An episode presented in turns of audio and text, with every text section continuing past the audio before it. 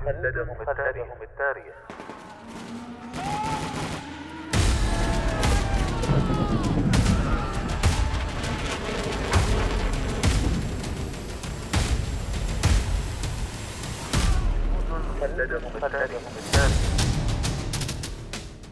كم يفخر التاريخ العسكري برجال كتبوا سيرهم في سجلاته بحروف من الجهد والتضحية والعطاء، فبقت أسماؤهم خالدة باقية مثالاً لمعنى الجندية التي دبت خطواتها كل شبر من أرض الوطن.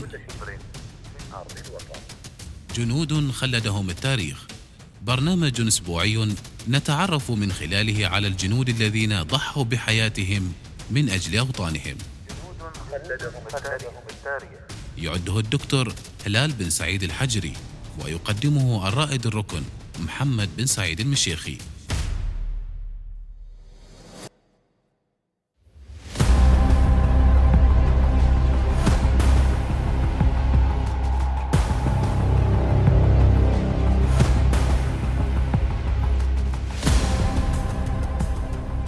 جنود خلدهم التاريخ، إيلين ماري نيرن.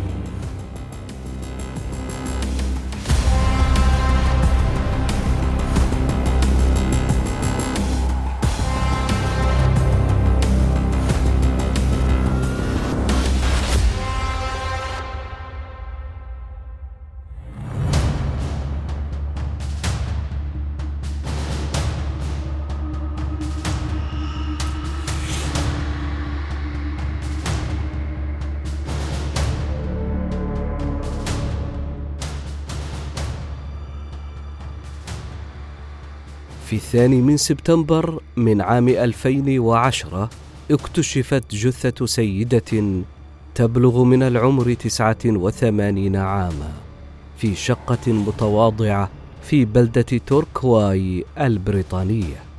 يبدو أنها ماتت قبل عدة أيام. ادعى الجيران أنها كانت منعزلة وتحب القطط. عندما قامت الشرطة بفحص ممتلكاتها للتأكد من أقربائها اكتشفوا شيئا لا يصدق. نتيجة لذلك انتهى بها الأمر بجنازة أكثر تفصيلا مما كانت تتخيله على الأرجح، لكنها بالتأكيد تستحقها.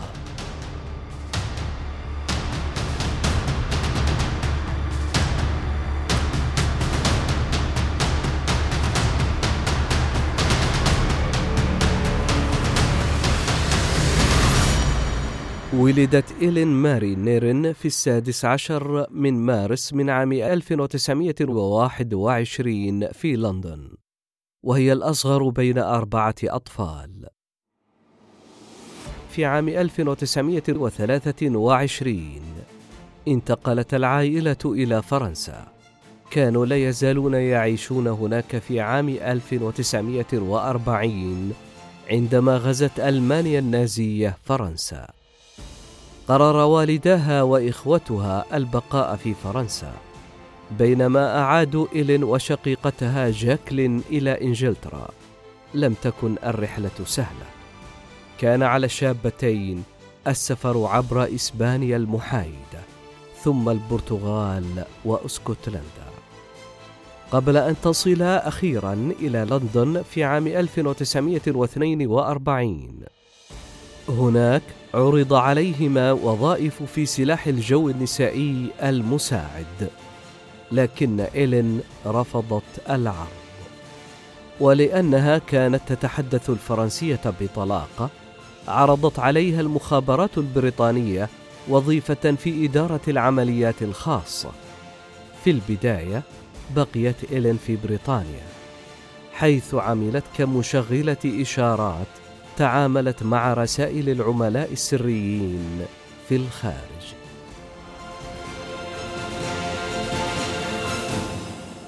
لم تكن إيلين تعلم أن جاكلين وأحد إخوتها فرانسيس قد تم تجنيدهما أيضا من قبل إدارة العمليات الخاصة.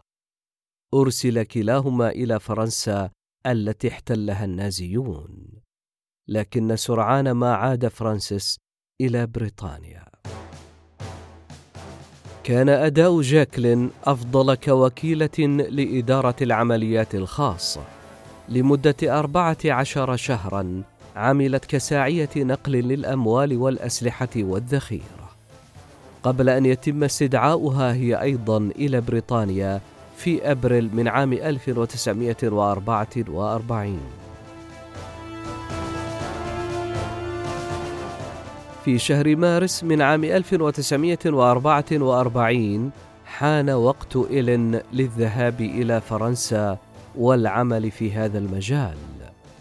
في الثاني من مارس نقلت إلى لاغنز سانت فالتن في إندر بفرنسا. على الرغم من أن الوظيفة الأساسية لإدارة العمليات الخاصة في أوروبا كانت عمليات التخريب، فقد انتدبت إيلين للعمل كمشغلة لاسلكية في شبكة ويزارد، وهي شبكة استخبارية أسسها جان سافي، وقد كان قائدا في الجيش الفرنسي وعمل أيضا في القوات الخاصة. اعتقد الفرنسيون الذين قابلتهم إيلين عند وصولها أنها صغيرة جدا على مثل هذا العمل الخطير، لكنها رفضت إعادتها إلى الوطن. اتخذت اسما مستعارا هو مادموزيل دو تورت، وبدأت العمل في باريس. كان اسمها الرمزي ببساطة روز، وكانت مهمتها الرئيسية هي جمع الأموال وإبقاء الرابط اللاسلكي مفتوحا إلى لندن.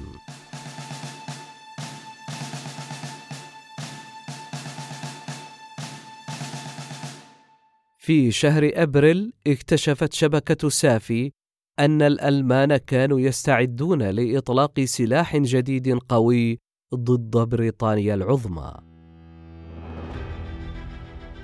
غادر سافي إلى إنجلترا لنقل هذا الجزء المهم من المعلومات شخصيا، تاركا إيلين وراءه لمواصلة العمل اللاسلكي.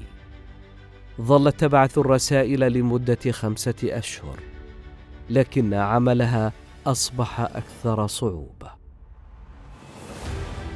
وكان الألمان يتطورون في اكتشاف البث اللاسلكي، وتم القبض على العملاء.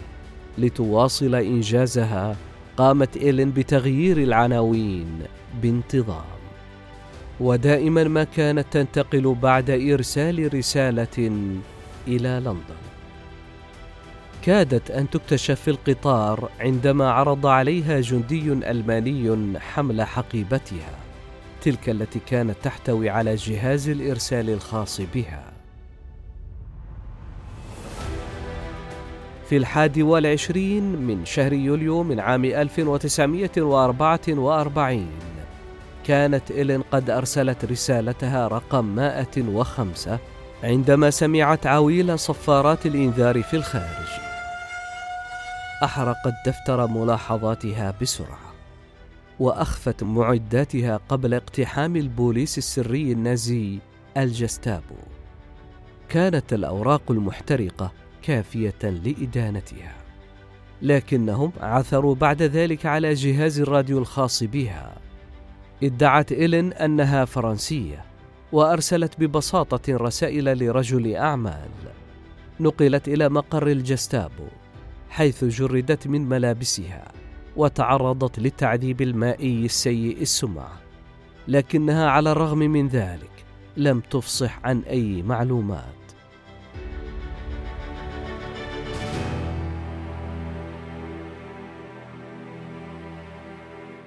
ثم أرسل النازيون إيلين إلى معسكر اعتقال رافنسبروك في ألمانيا. حلقوا رأسها وهددوا بإطلاق النار عليها عندما رفضت القيام بالعمل في السجن. بعد أشهر قليلة نقلوها إلى معسكرات عمل مختلفة وعذبوها، لكنها لم تغير قصتها أبداً. في شهر أبريل من عام ألف وتسعمائة وخمسة وأربعين عندما كانت قوات الحلفاء تقترب من المعسكر أخرج السجناء بالقوة. انتهزت إيلين وامرأتان فرنسيتان الفرصة للهروب واختبأن في الغابة، تم اكتشافهن لاحقا من قبل دورية ألمانية، لكنهن تمكن من إقناع الألمان بأنهن عاملات محليات، وتم إطلاق سراحهن. ثم شقت النساء طريقهن إلى لايبزيغ، حيث أخفاهن قسيس كاثوليكي في برج جرس الكنيسة، حتى حررت القوات الأمريكية المدينة في الخامس عشر من شهر أبريل. بدت قصة إيلين مذهلة للغاية بالنسبة للأمريكيين، لدرجة أنهم يعتقدوا في البداية أنها غير متوازنة، وقد اختلقت الأمر برمته. لحسن حظ إيلين أكد البريطانيون روايتها، وتم إعادتها إلى الوطن.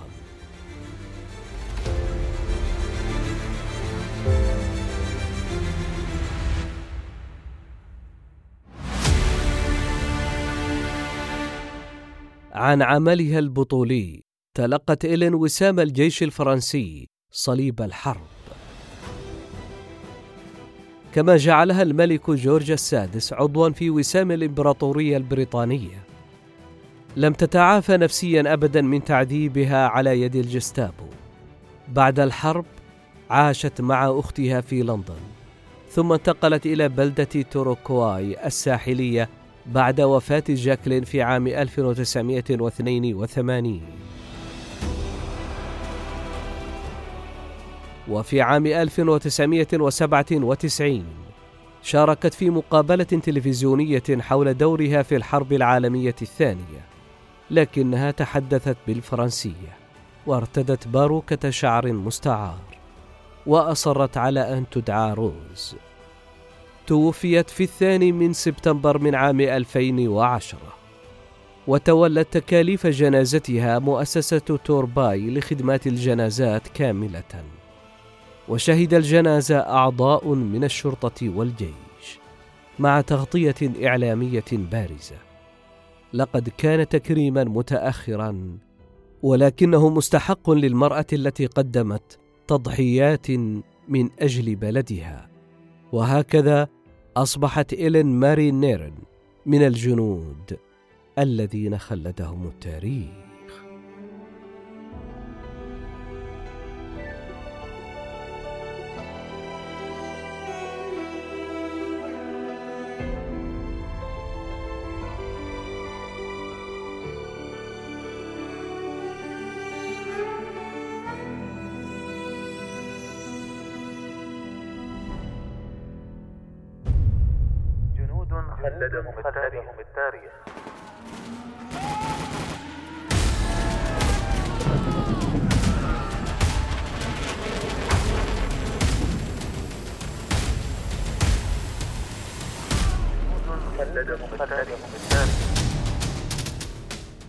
كم يفخر التاريخ العسكري برجال كتبوا سيرهم في سجلاته بحروف من الجهد والتضحية والعطاء، فبقت أسماؤهم خالدة باقية، مثالا لمعنى الجندية التي دبت خطواتها كل شبر من أرض الوطن.